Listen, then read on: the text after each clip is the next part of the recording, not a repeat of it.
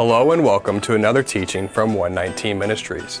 Our ministry believes that the whole Bible is still true and directly related to our lives today. If you would like to know more about what we believe and teach, please visit us at testeverything.net. We hope that you enjoy studying and testing the following teaching.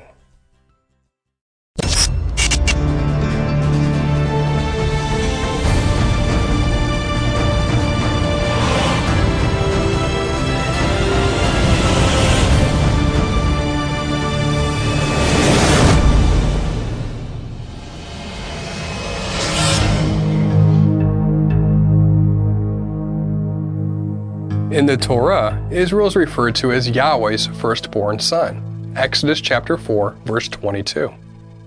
Then say to Pharaoh, This is what Yahweh says Israel is my firstborn son. Similar verses are also found in the prophets, Hosea chapter 11. When Israel was a child, I loved him, and out of Egypt I called my son. Jeremiah chapter 31. With weeping they shall come and with pleas for mercy I will lead them back. I will make them walk by brooks of water, in a straight path in which they shall not stumble. For I am a father to Israel, and Ephraim is my firstborn. Yet Messiah Yeshua is called the only Son in the Brit Hadashah, or the New Testament. Here is an example John chapter 3. For God so loved the world that he gave his one and only Son that whoever believes in him shall not perish, but have eternal life. So you see that Israel is called the firstborn son, yet Yeshua is called the only son. So, do we have a problem? At a quick glance, it appears so. However, before Israel even existed, we have other mentions of sons of God. Genesis chapter 6 verse 4. The Nephilim were on the earth in those days, and also afterward, when the sons of God came in to the daughters of man, and they bore children to them. These were the mighty men who were of old, the men of renown. Job chapter 1 verse 6. Now there was a day when the sons of God came to present themselves before Yahweh, and Satan also came among them. Job chapter 38 when the morning stars sang together and all the sons of God shouted for joy. Not only do we see sons of God before Israel, we also see other mentions of sons of God after Israel. David was also called a son of God. Psalm chapter 2 verse 7. I will tell of the decree. Yahweh said to me, You are my son. Today I have begotten you. Yahweh promises David that a specific person in the line of David would be called a son of God. 2 Samuel chapter 7. When your days are fulfilled and you lie down with your fathers, I will raise up your offspring after you, who shall come from your body, and I will establish his kingdom. He shall build a house for my name, and I will establish the throne of his kingdom forever. I will be to him a father, and he shall be to me a son. When he commits iniquity, I will discipline him with the rod of men, with the stripes of the sons of men. But my steadfast love will not depart from him, as I took it from Saul, whom I put away from before you. And your house and your kingdom shall be made sure forever before me. Your throne shall be established forever. In accordance with all these words, and in accordance with all this vision, Nathan spoke to David. Even Yeshua mentions the idea of other sons of God. Matthew chapter 5 verse 9. Blessed are the peacemakers, for they shall be called sons of God. In the New Testament, everyone of the faith are also called sons of God. Romans chapter 8. For all who are led by the Spirit of God are sons of God. So to summarize, we have many being called the sons of God. Israel is called the son of God. Angels are called the sons of God. A future king in the line of David is called the son of God. Those in the faith are called sons of God, Yeshua is called the Son of God. Counter missionaries repeatedly criticize that Yeshua is called the Son of God when Israel is called the firstborn Son of God. It appears to them as a contradiction. Yet they fail to consider that the sons of God existed before Israel in Genesis and Job. Does this make Genesis and Job wrong? We at least now know that the New Testament cannot be any more of a contradiction than Genesis or Job. How can Israel be the firstborn son of God if sons of God existed before Israel? How can this be reconciled? We also see that Yeshua is called the only Son.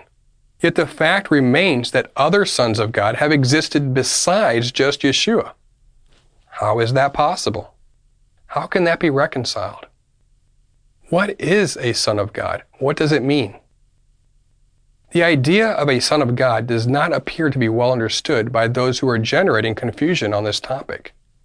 How can we better understand what it means to be a Son of God? Why is Yeshua called the Son of God? That makes it appear as though Yeshua retains this title exclusively. However, even in the New Testament, as we read, we are also called sons of God. Israel is called the Son of God. David was called a Son of God. Angels are called sons of God.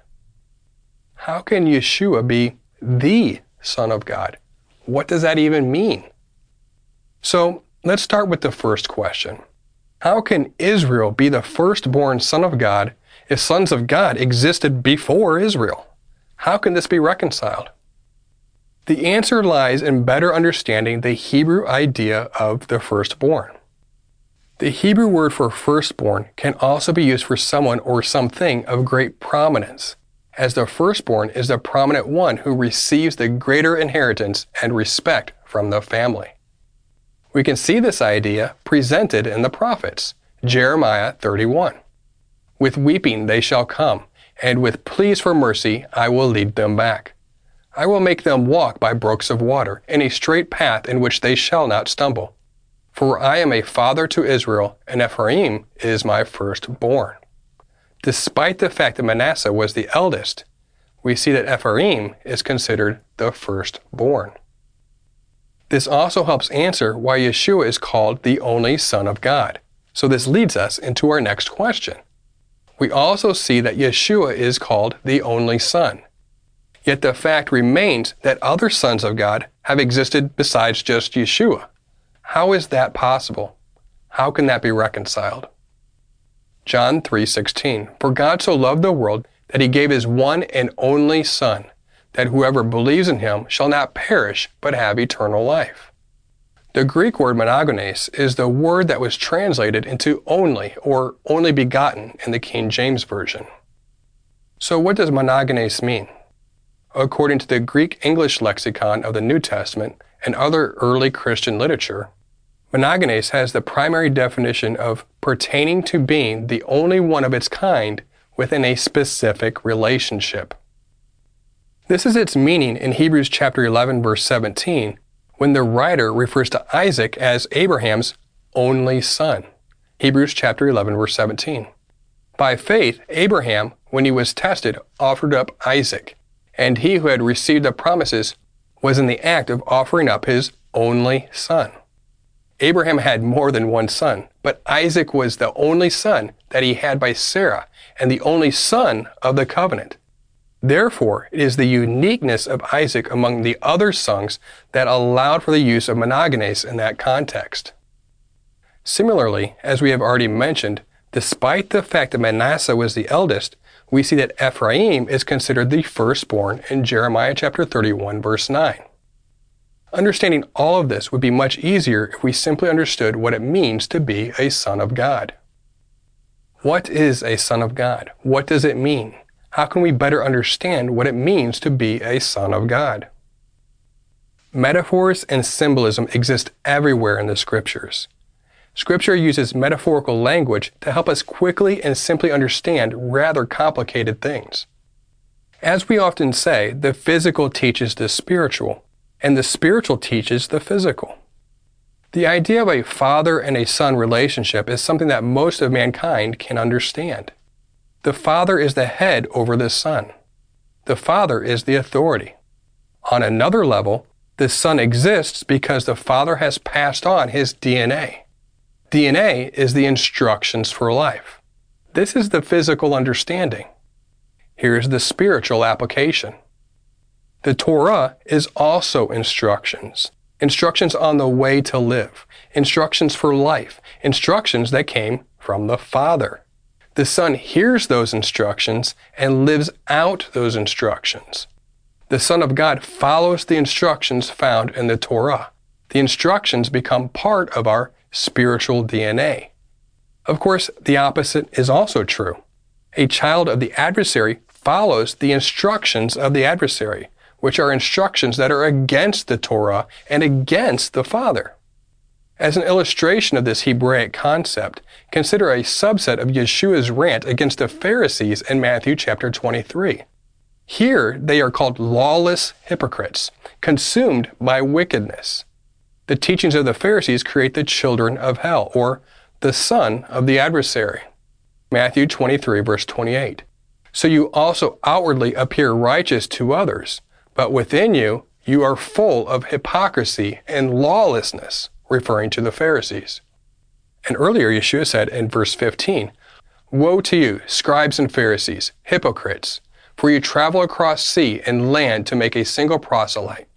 And when he becomes a proselyte, you make him twice as much a child of hell as yourselves. This idea is also present in the parables of Yeshua about the good seed and also the good and bad fruit. Fruit contains seeds. Seeds contain DNA, or the instructions for life. One eats the fruit and thus the seed, or instructions. People are metaphorically called trees in Scripture for this reason. Mark chapter 8, verse 24. Trees produce fruit by obeying the instructions, the DNA, found in the tree. That fruit is passed on, creating more trees and thus more good fruit. So, angels are sons of God because they exist to do the will of Yahweh, to carry out his instructions. Those in the faith also exist to do the same. We are to have the Torah written on our heart that we may do it. See Ezekiel 36, 26 through 27, and Jeremiah 33, verses 31 through 33. In that way, we become sons of God. So that is how the term Son of God is applied metaphorically in the scriptures. There are no contradictions. It's just different uses of the term applied in different ways.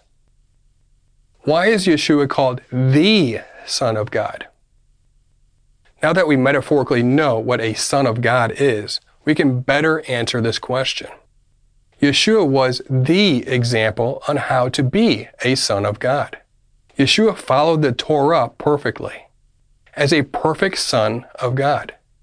Why is he the Son of God? Because he is our example in walking out the Torah. He is the Son of God as our example on how we are also to be sons of God. 1 John chapter 2 verses 3 through 6. And by this we know that we have come to know him if we keep his commandments. Whoever says, I know him, but does not keep his commandments is a liar, and the truth is not in him. But whoever keeps his word, in him truly the love of God is perfected. By this we may know that we are in him. Whoever says he abides in him ought to walk in the same way in which he walked. With that in mind, we can say that Messiah is the ultimate Son of God. And when we imitate the Messiah by walking out as he walked, and we are conforming into his image, we become worthy of the title Son of God too. We are adopted into the family of God, Israel, through the Messiah, and thus were specifically chosen by God and appointed for a purpose, bearing His image, bringing the Father glory, and blessing the nations. So now the following should be understood how Yeshua is called the only Son of God, despite Israel being called the firstborn of God. How other sons of God existed before Israel and even existed after Israel. How those in the faith are called sons of God and lastly, how to understand, define, and apply the phrase sons of God. Before we close the teaching, there is one more rabbit trail worthy of mentioning. In Hosea chapter 11, verse 1, we see Israel being referred to as a son. Hosea chapter 11, verse 1. When Israel was a child, I loved him, and out of Egypt I called my son. In the book of Matthew, as a Hebrew trained Jew, he refers to Hosea 11:1 as a messianic prophecy pertaining to Yeshua. Matthew chapter 2 verse 15. So he got up, took the child and his mother during the night and left for Egypt, where he stayed until the death of Herod. And so was fulfilled what the Lord had said through the prophet, out of Egypt I called my son. How is this possible? How does it make sense? Hosea 11:1 is clearly about Israel. Did Matthew make a mistake? Doubtful. When you read Jewish interpretations of prophecy, it is clear that they often recognize that events in of themselves can be prophetic, or perhaps even repeat. For example, the event of Sodom and Gomorrah is compared to the coming fall of Babylon. Counter missionaries do not like that idea because so many stories and events in Scripture have a messianic feel to them, such as the story of Abraham and Isaac in Genesis chapter 22. However, even a quick analysis of rabbinical writings and their understanding of prophecy will yield countless examples of prophecies being interpreted in this way. We hope that this teaching has blessed you. And remember, continue to test everything. Shalom.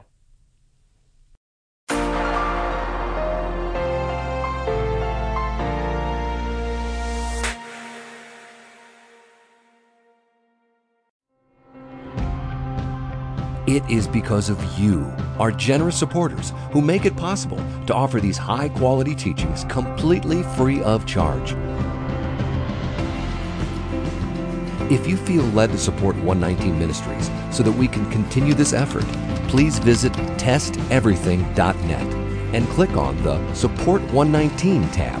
Learn how you can partner with us to take the whole Word of God to the nations.